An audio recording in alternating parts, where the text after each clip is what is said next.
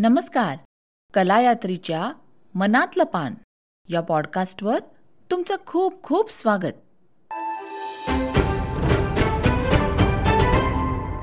अमेरिकेतल्या लेखक आणि कलाकारांनी सादर केलेल्या या मनातल्या पानावर आज उलगडतोय माणसांची झाडे. लेखन शिल्पा केळकर. अभिवाचन प्रज्ञा आपटे. आधीच अरुंद असलेला रस्ता त्यात दहा पटीने वाढलेली गर्दी. नुसती वाहनांचीच नाही तर त्यात सगळे आले. पादचारी फेरीवाले कुत्रे गाई म्हशी म्हणजे अगदी असे सगळेच. ड्रायव्हर रस्त्याच्या जास्तीत जास्त कडेला बस थांबवतो. हे डांबराचे रस्ते बनवणारेही डांबरट. रस्त्याचा सुरक्षितपणा नाही पण डांबराची बचत हे त्यांचं ध्येय. त्यामुळे रस्ता संपला की डांबरी पट्टाही संपला. पुढे एकदम धूळ भरला कडा. रस्त्याच्या खाली जाणारा.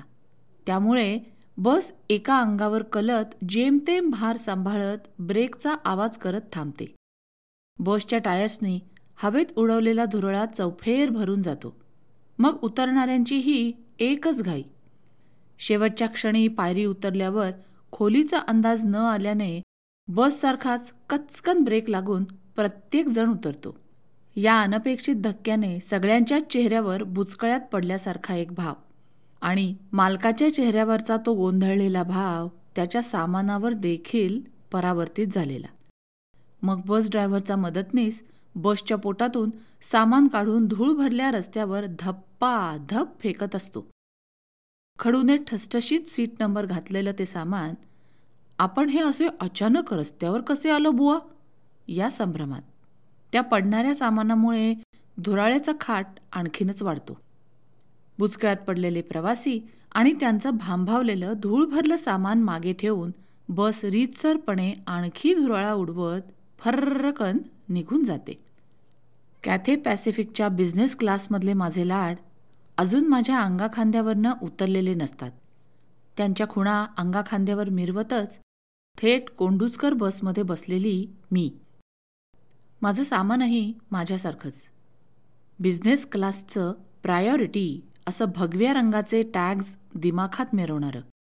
आता आम्ही दोघेही रस्त्याच्या कडेला धूळ भरल्या आणि गोंधळलेल्या अवस्थेत उभे असतो. त्या बसने शब्दशः आकाशातून जमिनीवर उतरवलेलं असतं. विमानाच्या पोटातून अलगदपणे पोटातलं सामानही न हलता आलेल्या बॅग्ज आता वादळातून हेलपाटून आल्यासारख्या अस्ताव्यस्त पडलेल्या असतात. डेस्टिनेशन नाही जर्नी महत्वाची असं स्वतःला समजावत त्यासोबत मी उभी असते. इतक्यात ओळखीचा आवाज ऐकू येतो. आलात का ताई? मी वाट बघतोय. चला घरी जाऊया? असं म्हणत एक ऑटो रिक्षा समोर येऊन उभी राहते.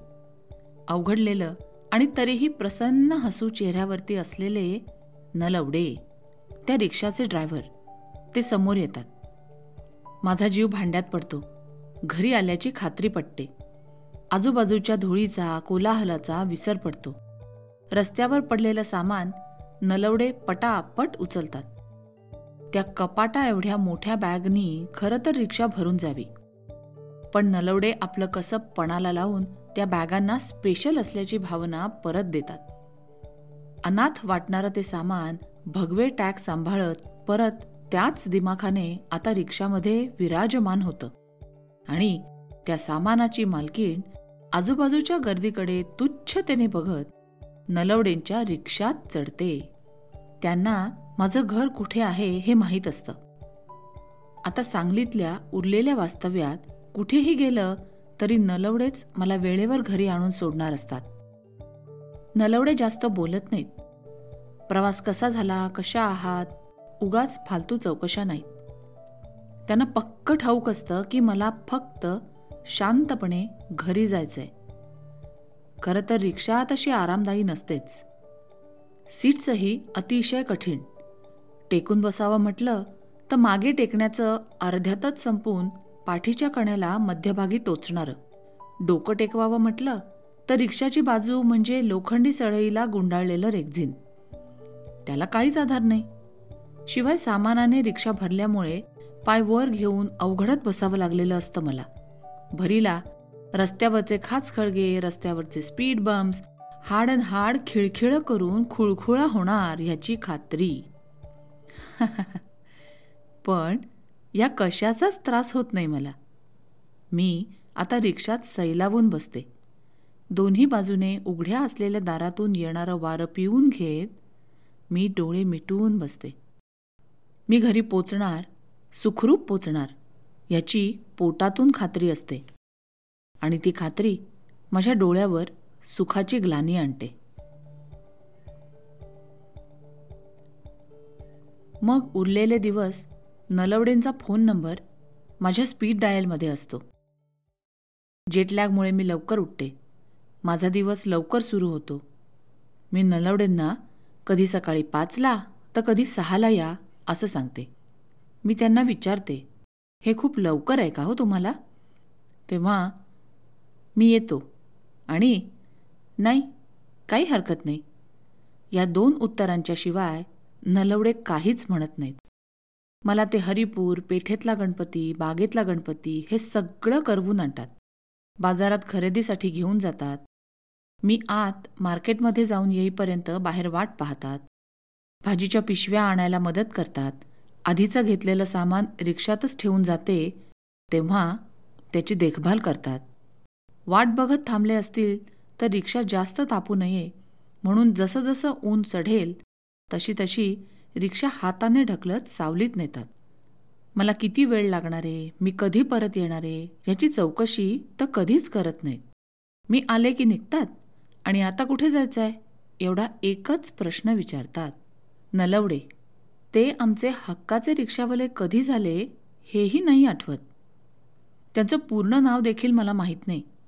त्यांच्या कुटुंबाचीही काहीही माहिती नाही. कसं आहात नलवडे? असं विचारलं की हसून ठीक आहे की. ह्याच्याशिवाय दुसरं उत्तर या माणसाकडून मिळत नाही. जेवढ्या शब्दांचा प्रश्न तितक्याच लांबीचं उत्तर. ना कधी आयुष्याबद्दल तक्रार ना कधी काही गाऱ्हाणं. कधीच पैशाची मागणी नाही. म्हणजे अगदी पन्नास पैशापासून शंभर रुपयांपर्यंत सुट्टे द्यायचे असले ना त्यांनी परत? आणि जर मी राहू दे हो असं म्हटलं तर फक्त हसून मान डोलून ते पैसे परत करणार. नलवडे. कुणी पाहुणे येणार असले तर नलवडेंच्या भरवशावर असतो आम्ही. रिक्षा जर उडू शकत असती ना तर कदाचित ते मला अगदी इथपर्यंत अमेरिकेपर्यंत सुद्धा न्यायला आले असते ह्याची मला खात्री वाटते. माझे सांगलीतले मित्रमैत्रिणी अगं तू अमेरिकेतून येतेस ना? रिक्षातून काय फिरतेस? गाडी घे ना भाड्याने. असं म्हणून माझी चेष्टाही करतात. पण त्या रिक्षातून फिरताना मला काय गवसतं हे कुणालाच न समजणार आहे. ही अशी किती माणसं आयुष्यात आली?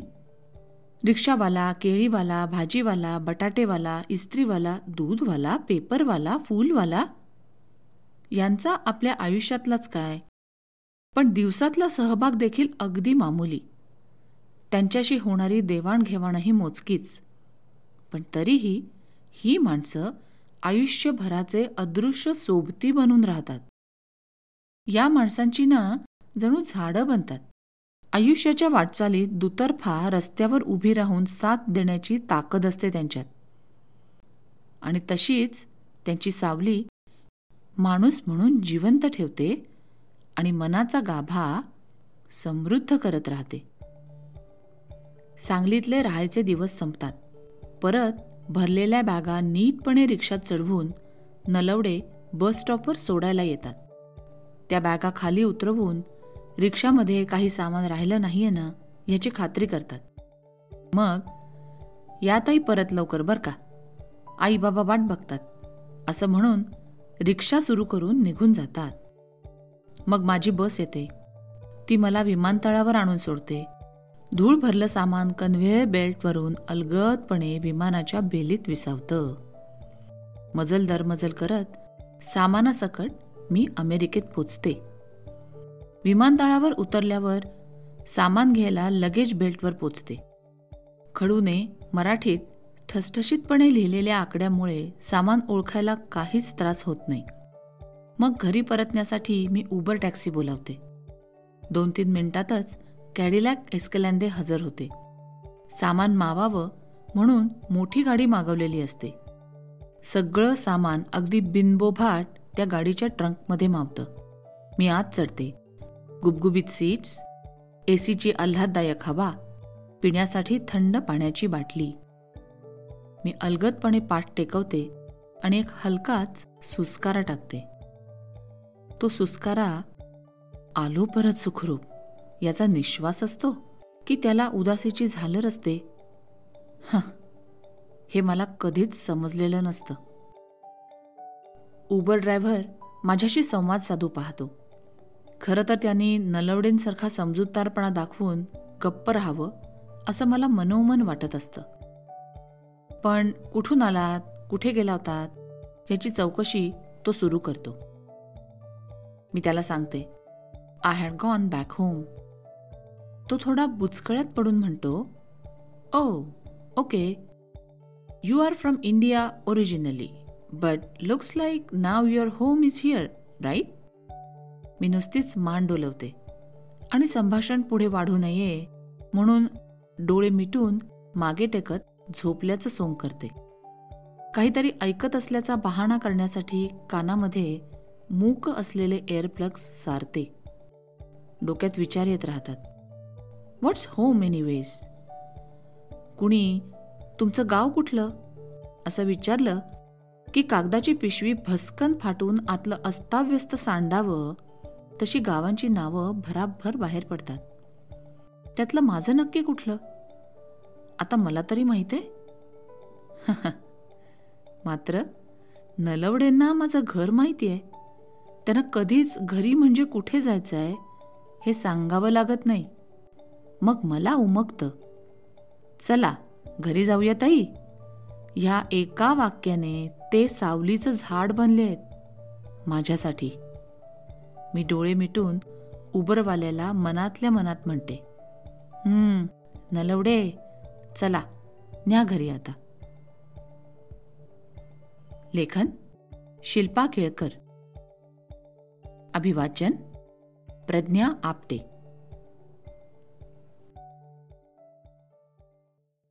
तर मित्र हो पुढच्या आठवड्यात घेऊन येतोय एक नवीन एपिसोड तोपर्यंत इथे असलेले एपिसोड जरूर ऐका आणि तुमच्या मित्रांनाही या पॉडकास्टबद्दल अगदी जरूर सांगा. दर आठवड्यात भेटत राहू आणि उलगडत राहू मनातलं पान.